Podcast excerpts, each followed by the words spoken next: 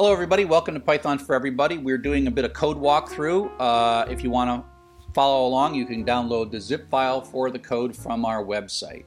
Um, we are in the process of uh, retrieving data from this Gmane server, one that I've made a copy of. Um, and we have so far uh, spidered it all, uh, ended up with 600 megabytes of spidered information. We have ran a rather complex cleanup process that you probably don't need to fully understand. You can look at it for patterns, but in general, the, the cleanup process will be very sensitive to the data. Um, and then we have this index.sqlite, which is 260 megabytes right now. And uh, we're going to now do a, a, this, the easy, the, the fun, easy bits here, where we're going to run little queries that just pull data out. And so these are much simpler. So part of what I wrote when I was doing this is I wanted to do some simple, basic um, calculations on the data to make sure I really was sort of looking for anomalies, right? What what was working, what wasn't working. So I wrote a series of really simple things like this G basic, the G basic code, just give me some give me some basic uh, data, right? So I wrote things down and I counted things, and so um, do I need URL lib request in this one? I don't think so. Let's let's fix that bug. It's not there. No reason to put any of that stuff in there. So it just it reads that index.sqlite, which is our cleaned up data. Um, it reads through and makes a dictionary. This pattern you're going to see a lot, where I'm going to make a dictionary of uh, ID to senders, uh, save myself repeatedly looking at things. I'm going to grab the subjects. I've cached them all. I could have done this all with SQL, but I just wanted to do things faster. Um, and now I'm going to go through uh, each of these messages and uh, make a dictionary of them. I'm going to put a lot of stuff in memory. And then I'm going to do some counts.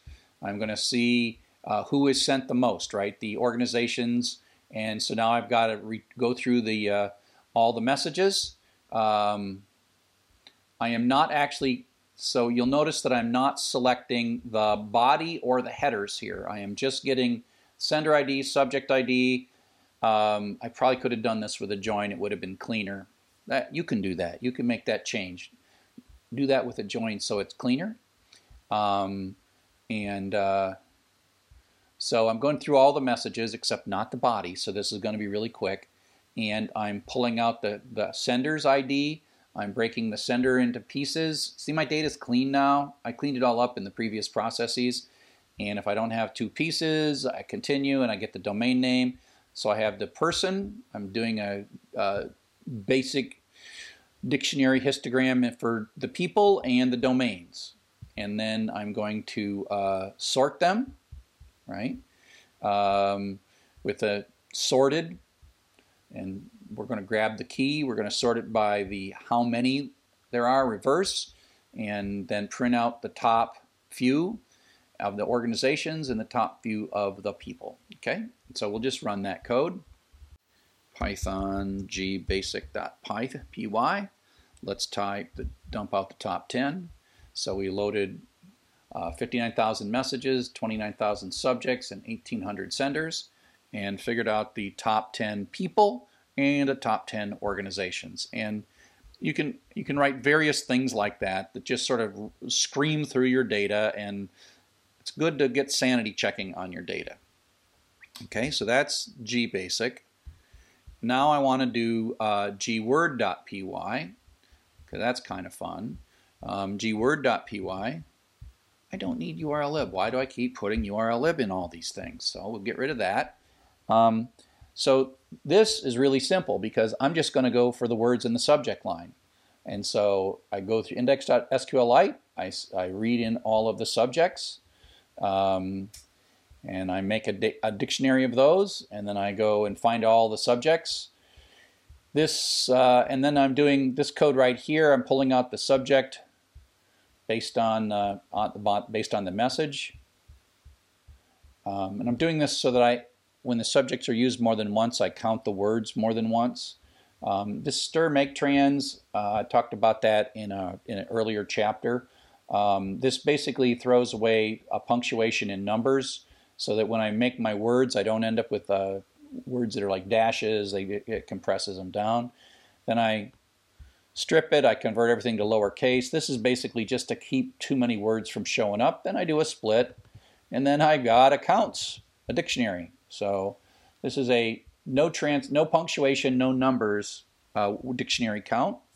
Um, and then I just take the and do a, a dictionary, and then I sort them in reverse order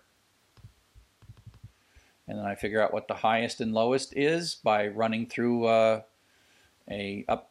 I could have probably done this with uh, a max and a min if I felt like it.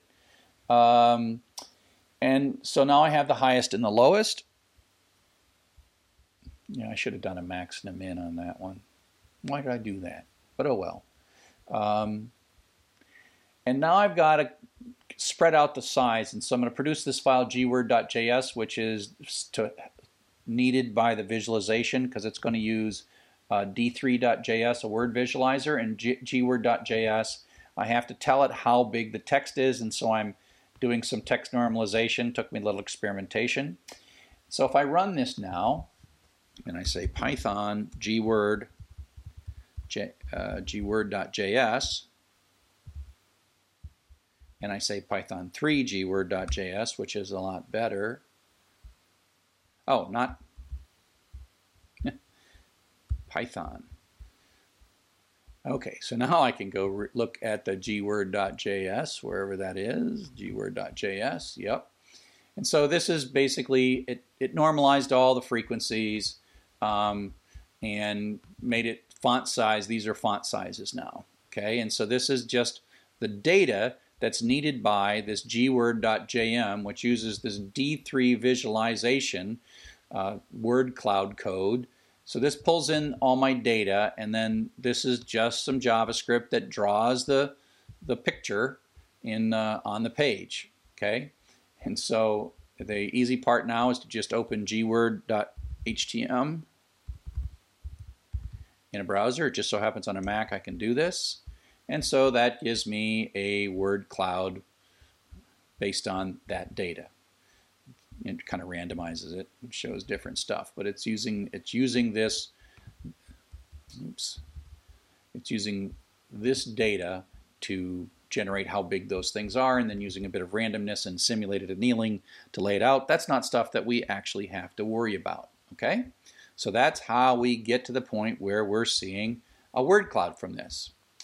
Um, now we're going to do another visualization, and this time we're going to do a line visualization. And we're going to create a thing called gline.js and produce, uh, with another HTML file, we're going to use D3 and produce uh, that output. So let's say goodbye here, goodbye, goodbye, goodbye, goodbye. So gline.py, get rid of that file. So again, I'm going to preload all of the senders um, in this case.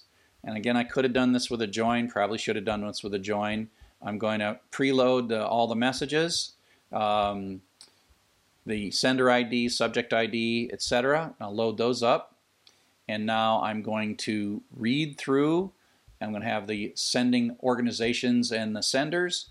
Um, and and I'm going to accumulate, split the senders, and I'm going to have the sending organizations, uh, and then I'm going to do a, a simple dictionary as I accumulate the sending organizations by splitting the person's name into at signs, and then based on the organization, I accumulate it, and then I sort them, and I pull out the top 10 organizations, print those out, and now I'm going to um, produce uh, break this down into uh, months. And I'll show you what this looks like in a second. Let's go to the gline.js. So the month looks like this. Okay, so the month looks like that. So that's the first seven characters of the date. So if we look at the date, the date looks like that, and the month is the first seven characters. And this is the data that I've got to give it. Um, We'll clean that up in a second. That data will look better in a moment. Go back to gline.py and so so this is um, we're doing a the key is a tuple, which is the month, and which organization is it is uh, that that did it, and it's only in the top ten organizations. And then we're going to do a um, we're, we're going to basically do a, uh, a dictionary where the key is a tuple. And then we're going to sort it, sort by key in this case, not by value. That's uh, in the months, is going to sort that. And then we're going to write all this data out into gline.js. So let's go ahead and run this. And again, this is just the data that has to be written in a way that uh, the JavaScript can understand it. Python gline, Python 3, gline.py. Okay, so top 10 organizations. So now let's take a look at that JavaScript. So this is what it looks like. So it just so happens that you got to tell it the the the um, these are the data points. These are the lines. So there's this is the year, the line for University of Michigan, gmail.com, swinsburg.com. So this this first column is the that line points and the next line points. So I, you know all this code was to get the data in such a way that I could produce this JavaScript file because if I look at gline.htm, I need that data in that particular format and I I've got all this stuff. I make a line chart and I draw it with this data. That data, I had to go read all the documentation on how to figure this stuff out right? And that's the data that I'm going to use. And I had to figure this out and I had to transform it and make it pretty. It took me quite a while to get this to work. And this is not a JavaScript class nor a how to visualize in D3, but basically um, we pulled all that stuff in and um, here's the G line that came from the JavaScript and then it makes an array to data table and then that data table is what G line draws. So with no further ado, let's open gline.htm to show that data.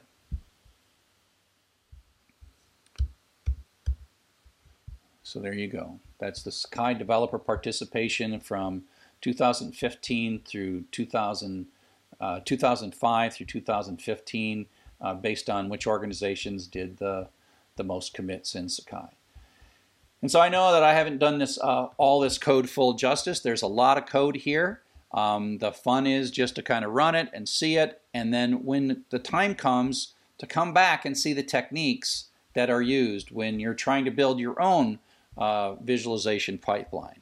So uh, I hope that you found this useful. Um, you know, this is a lot of code, hard to explain in 15, 20 minutes, but uh, I hope you take some time and look it over, and I hope you found all these videos. This is kind of the last walkthrough video for chapter 16 of the book. Uh, and so I hope that I will see you on the net.